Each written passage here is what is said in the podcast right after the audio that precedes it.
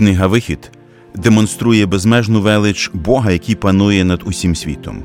Він перетворює темряву на світло, розводить води моря, посилає хліб з неба і навіть попри невір'я з боку народу продовжує вести Ізраїль до обіцяної землі, тому що залишається вірним самому собі.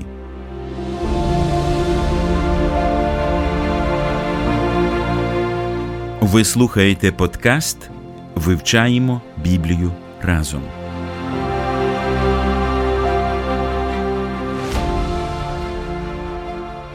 Мир дому вашому друзі. Ми з вами продовжуємо подорож книгою Вихід. Хотів нагадати вам, що книга Вихід поділяється на три основних частини. Перша частина знаходиться у перших 18 розділах цієї книги. Це безпосередньо сам вихід з Єгипту. Друга частина, яка міститься з 20 по 31 розділи, говорить про надання народові Тори, закону Божого. І третя частина, до вивчення якої ми приступаємо сьогодні, міститься з 35 по 40 розділ і говорить про побудову Скинії, яка призначалася бути місцем поклоніння Богові. І тепер, у світлі цієї структури книги Вихід, поміркуйте, будь ласка, над наступним, друзі. Вихід ізраїльського народу з Єгипту символізує наше спасіння, наш вихід з гріховного світу і зустріч з Богом. Бог зустрічається з нами і дає нам своє слово, подібно до того, як він зустрівся своїм народом біля Синаю. І тепер ми, віруючи в Ісуса Христа, покликані стати Його скинією, місцем Його перебування. Він бажає, щоб наші серця стали Його храмом. Чи стало вже твоє серце Його храмом, шановний слухачу? Подумай над цим. А вивчати Боже Слово разом із нами буде Віталій Мар'яш, пастор і вчитель Біблії в Київській богословській семінарії. Помолимося на початку. Милосердний Господь, Творець усього Всесвіту, схиляємось перед Тобою і перед Твоєю величю, і дякуємо за все, що Ти приготував для нас. Ми дякуємо Тобі за благодать, яка покликала нас до спілкування, до життя з тобою. Дякуємо, що ти зв'язав себе з нами вузами завіту і завіту, який в крові Христа, вищого завіту. Ми вдячні тобі за те, що зв'язані вузами цього завіту, ми маємо відповідальність поклонятися тобі, служити тобі, нести твою вістку. Просимо, щоб вивчення книги Вихід допомогло нам у цьому, щоб ми справді були твоїм народом, світлом. У світі тими, хто несе твою вістку, розповідає про твою святість, закликає до повернення до тебе. Ми просимо благословення на це вивчення в ім'я Христа. Амінь.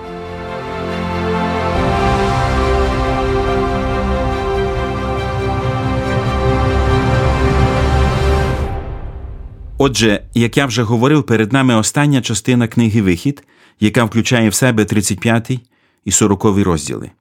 Чим особливі ці розділи?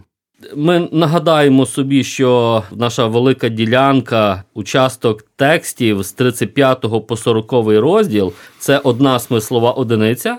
А передує ці нашим розділам 35-40 порушення і відновлення завіту, яке відбулося в 32-34 події обзмальовані. А перед тим 25 по 31 розділ багато інформації, як будувати скинію. І ми минулі рази говорили, що ця схема повеління будувати скинію, а потім е, порушення завіту і відновлення, і тепер будівництво, воно дуже схоже на ситуацію, яку ми бачили в книзі буття.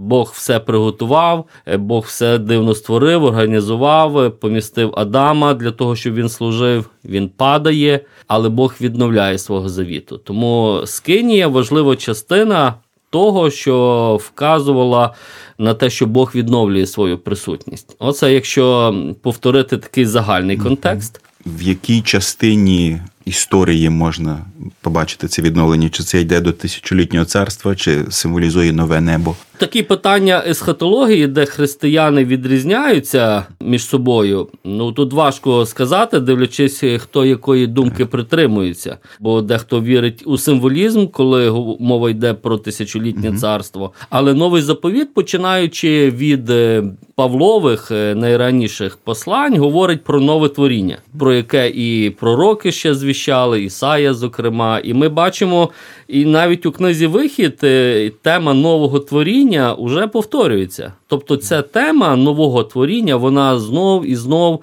е, повторюється у Писаннях, але в Ісусі Христі ми бачимо її не повну, але повноцінне виповнення цієї ідеї. А до остаточного викуплення, яке прийде вже з приходом другим Христа, а все, що відбувається між першим і другим приходом Христа, ми можемо вважати, що це от процес відновлення творіння, який розпочався, і остаточно він буде завершений з приходом Христа. І Мається на увазі творіння як особистість, як людина. Звісно, це оскільки ми є образом, це те, як нас Бог створив, а він нас створив для того, щоб ми ширили його, були представниками, поширювали його владу, турботу про творіння. І ось Адам втратив цю привілею, і тепер потрібно цю Божу присутність постійно відновлювати і іншим способом залучати до неї людину. Тепер вже ось потрібна скинія, щоб е, вже прийти в цю безпосередню присутність, яку мав так вільно Адам, і яку втратив через е, свою помилку величезну провину. Чи можна сказати, що сьогодні, якщо говорити про сучасних християн, то Дух Святий він живе в серці кожного християнина, і чи можна сказати, що кожен з нас це храм Божий, де стоїть ця скиня, де присутній Дух Святий? Безперечно, і Павло у Коринтянах два рази один раз він говорить про дух, який живе в церкві. А другий раз він говорить так, що от в контексті там праведного чистого життя морального він говорить, що Дух Святий живе в тілі християнина. Тобто Дух Святий живе і в церкві, і в кожному християнинові. І це вказівка на ту працю, яка продовжується. Ми бачимо, що Дух Святий ось активно працював і при створенні скині. Він той, хто от, е, відповідальний за це нове творіння. Так само, як він був відповідальний за творіння, він е, Божий задум втілював. Бог е, має задум, він промовляє слово, а Дух Святий втілює. Сказав Бог, і Дух Святий втілив, він організував все творіння. Так само і тут ми бачимо присутність Божа, яка проявляється через працю Духа Святого. Дух Святий дає свої дари Бацаїлові, іншим, хто будує скинію за взірцем. І, так би мовити, проявляє оцей якби зовнішній каркас, де Бог е, збирається жити. Оце слово дуже сильне. Скинія це місце не просто перебування, місце проживання. Бог своїм народом, і він забезпечує свій народ Духом Святим, які будують цю скинію. Це надзвичайно. Бог, бачите, залучає і людей. Він хоче, щоб люди також активно були залучені в створення сприятливих умов необхідних, і також і поклоніння, і споглядання цієї присутності Божої. Запам'ятайте цю важливу істину, друзі. Скинія символізує собою нове творіння, яким сьогодні є ми з вами, віруючі люди. І тепер я прочитаю перших три вірші з 35 го розділу. І зібрав Мойсей усю громаду Ізраїлевих синів та й промовив до них: Ось ці речі, що Господь наказав їх чинити. Шість день буде робитися праця, а дня сьомого буде вам свято, субота спочинку від праці для Господа. Кожен, хто робитиме працю в нім, буде забитий. Не розпалите огню за суботнього дня по всіх ваших осадах. Щойно в попередньому 34 розділі ми читали про те, що Бог нагадує заповідь про дотримання суботи. І з цієї самої вказівки розпочинається розповідь про побудову скинії в 35 розділі. Про що це нам говорить? Це безпосередній зв'язок наших розділів з попередніми. 25-31 розділ ми говорили багато у минулих разах. Закінчується повелінням святкування суботи. От і це також вказувало на Боже творіння, на те, що Скинія це місце, де угу. проявляється оце, ця ідея Божого творіння нового. І розпочинається 35-й розділ. Там закінчується субота, а 35-й розділ розпочинається з суботи. І це не випадковість. Е, тобто, той, хто записував книгу, Мойсей складав е, упорядник, він цей матеріал викладав, і він обережно підбирає ці слова. Ось яка така проста ідея могла бути за тим, що ось е, закінчується повеління текст 25-35 розділу суботою, і розпочинається 35 розділ знову ж таки суботою. Ну, ідея неперервності, бо був переступ завіту. І так би мовити, Мойсей, підбираючи оцей мотив суботи, він вказує, що завіт вже відновлений, і рухаємось далі. Це як знаєте, матерія пірвана, і треба зробити Е, пару стіпків ниткою. Оці згадка про суботи, хоча вона має сама по собі дуже важливе значення, вказівка на нове творіння, але також що історія, ніби яка перервалася через непослух Божого народу, тепер вона відновлена. Інколи потрібна зброя, а колись найлагідніший друг. Це наша Біблія.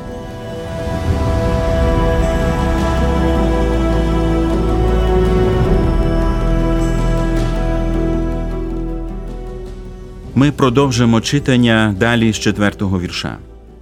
І сказав Мойсей до всієї громади Ізраїлевих синів, кажучи: Оце та річ, що Господь наказав, говорячи: Візьміть від себе приношення для Господа. Кожен за щедрим серцем своїм принесе його, приношення Господеві золото, і срібло, і мідь, і блакить, і пурпур, і червень, і вісон, і вовну козину і на червоно пофарбовані баранячі шкурки, і шкурки та гашеві, і акаційні дерева, і оливу на освітлення, і пахощі на оливу помазання та пахощів на кадило, і каміння оніксове, і каміння на оправу до ефоду й до нагрудника.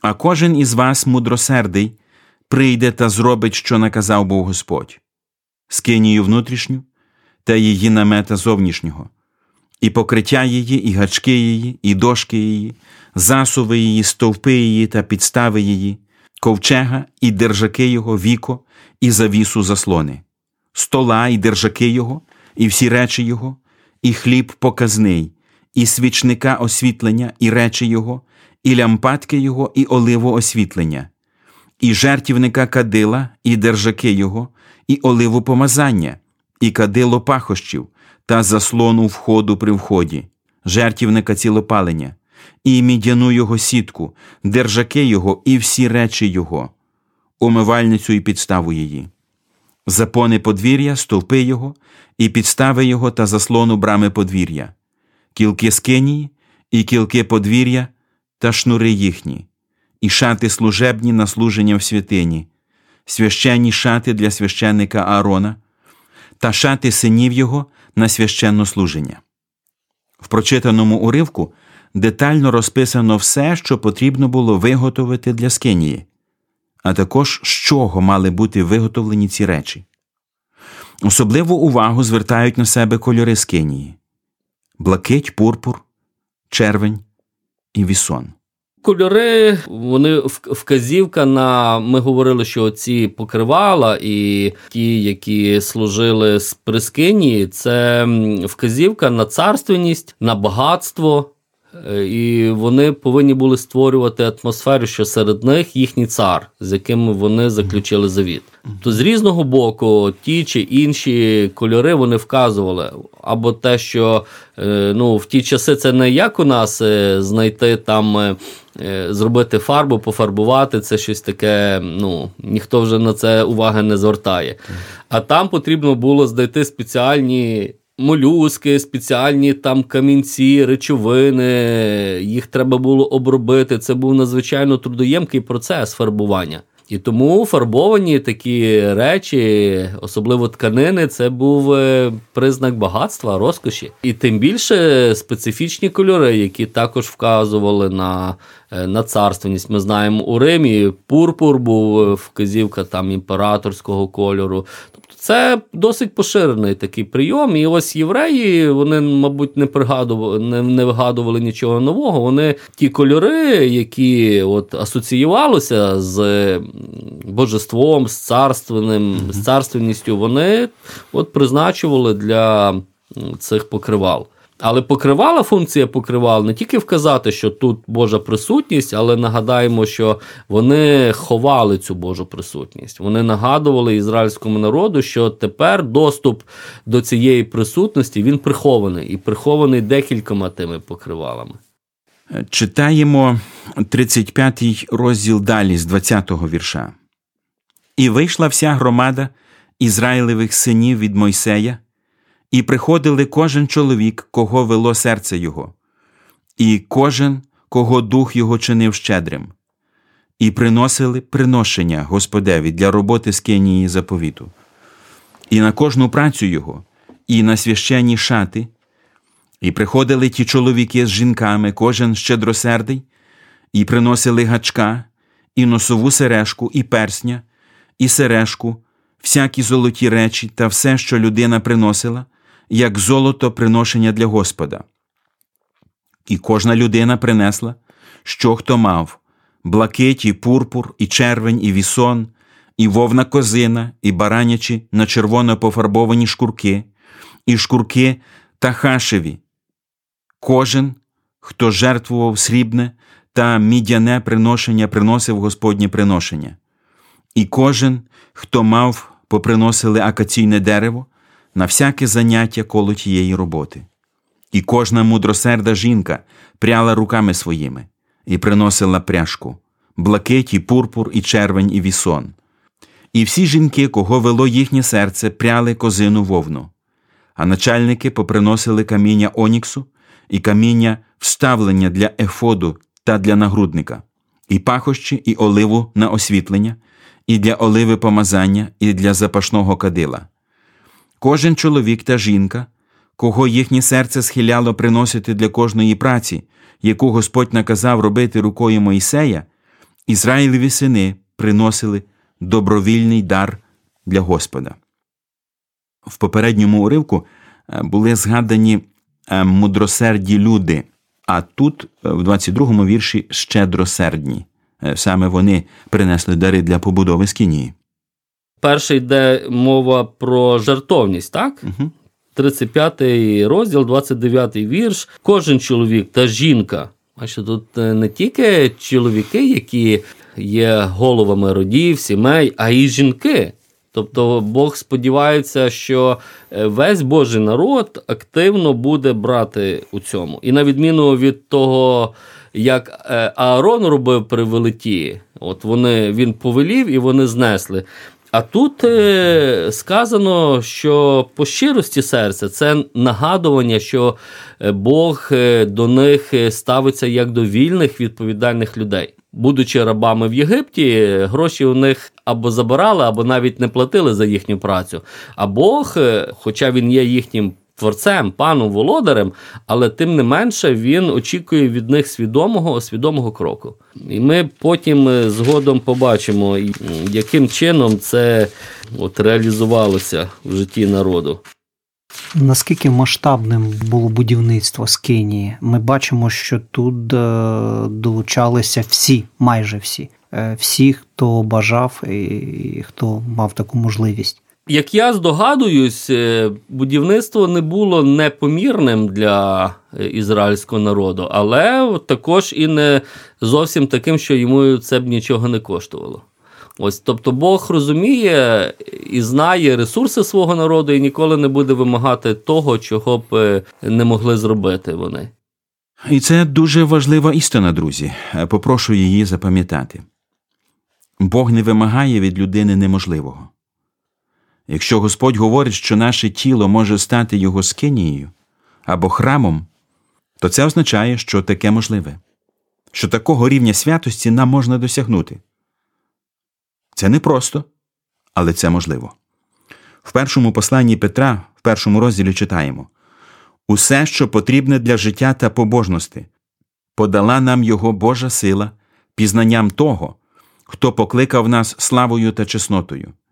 Через них даровані нам цінні та великі обітниці, щоб ними ви стали учасниками Божої істоти, утікаючи від пожадливого світового тління.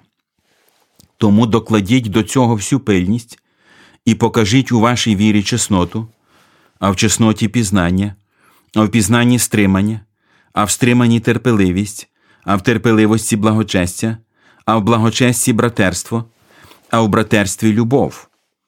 Бо коли це в вас є та примножується, то воно зробить вас не лінивими, ані безплідними для пізнання Господа нашого Ісуса Христа.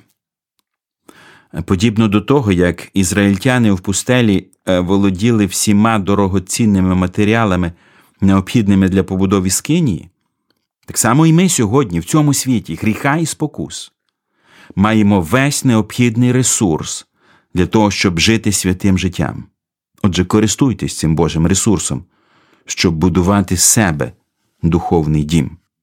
Я згадав ще таку ситуацію, коли е, вже в Єрусалимі, коли молилися апостоли, Дух Святий зійшов, то ми теж бачимо, що церква, нова молода церква Ісуса Христа, вона теж об'єднувалась і будувала новий світ, нове царство Боже. І тема жертовності там була Так, також так. ви- виняткова.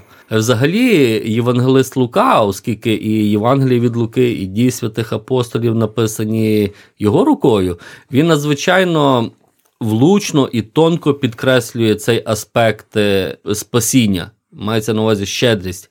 Закхей, вдова, яка знайшла там е, жінка, яка драхму знайшла, і інших багато випадків, і дії святих апостолів. Це як е, е, крик чайки невід'ємний від шуму моря, так і жертовність, вона невід'ємна від спасіння. Це ознака, якщо хочемо пересвідчитись, наскільки благодать Господа в нашому серці є, звернемо увагу на те, наскільки наше серце відкрите до потреб церкви, ближнього, е, вбогих і тих, хто потребує.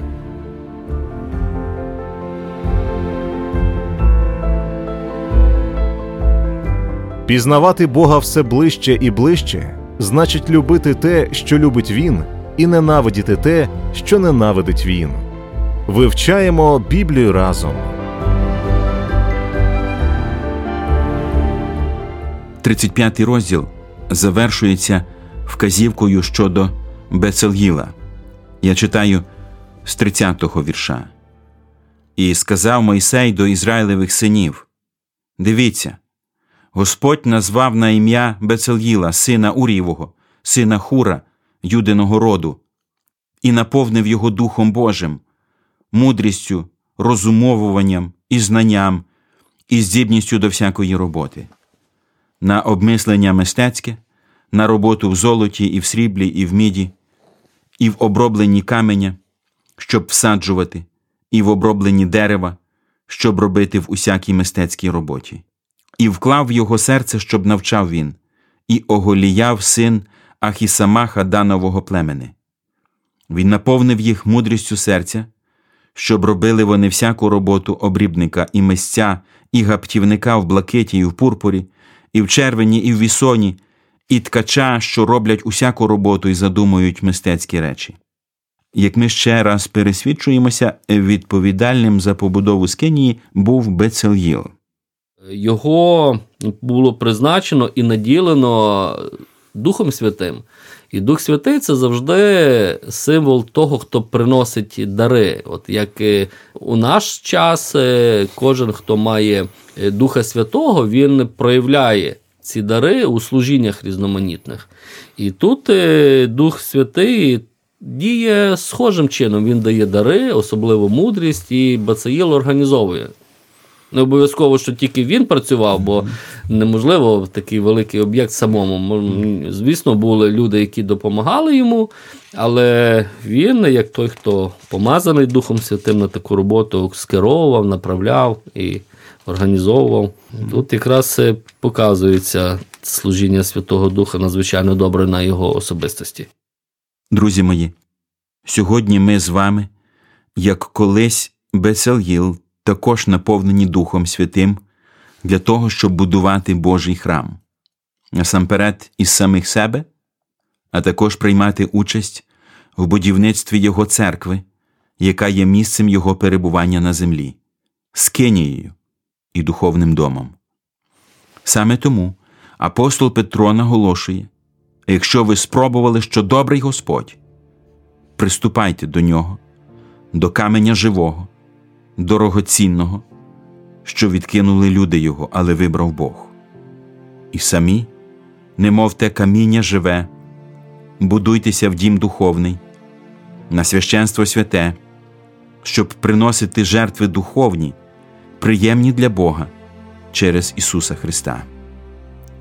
Використовуйте дані вам Богом дари і таланти для того, щоб церква Божа росла і міцніла. Служіть своїми дарами для ближніх, щоб таким чином прославлялося Господнє ім'я. І нехай поблагословить вас Бог. А наш час на сьогодні вичерпався. До зустрічі, Божих благословень!